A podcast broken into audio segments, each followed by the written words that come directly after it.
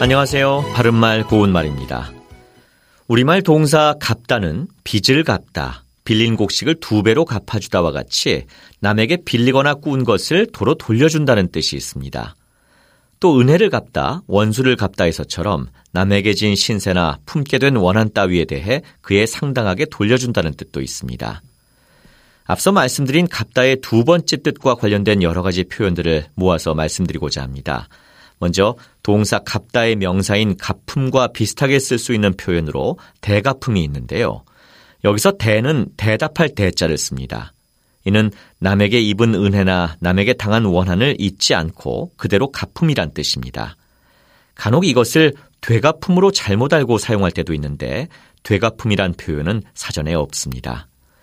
그리고 발음이 비슷하지만 전혀 의미가 다른 두 개의 표현인 안갚음과 안갚음이 있습니다.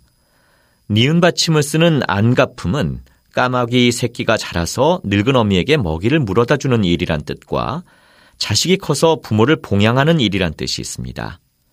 새들도 안갚음을 하는데 사람이 매랴라든지 이제는 안갚음을 할 나이가 되었다 이렇게 쓸 수 있겠습니다.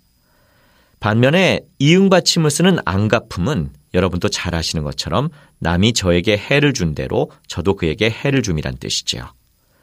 또 남에게 도움을 받은 것을 그와 같은 종류의 일로 그대로 갚는 것을 가리켜서 품가품이라고도 합니다. 바른말 고운말 아나운서 이규봉이었습니다.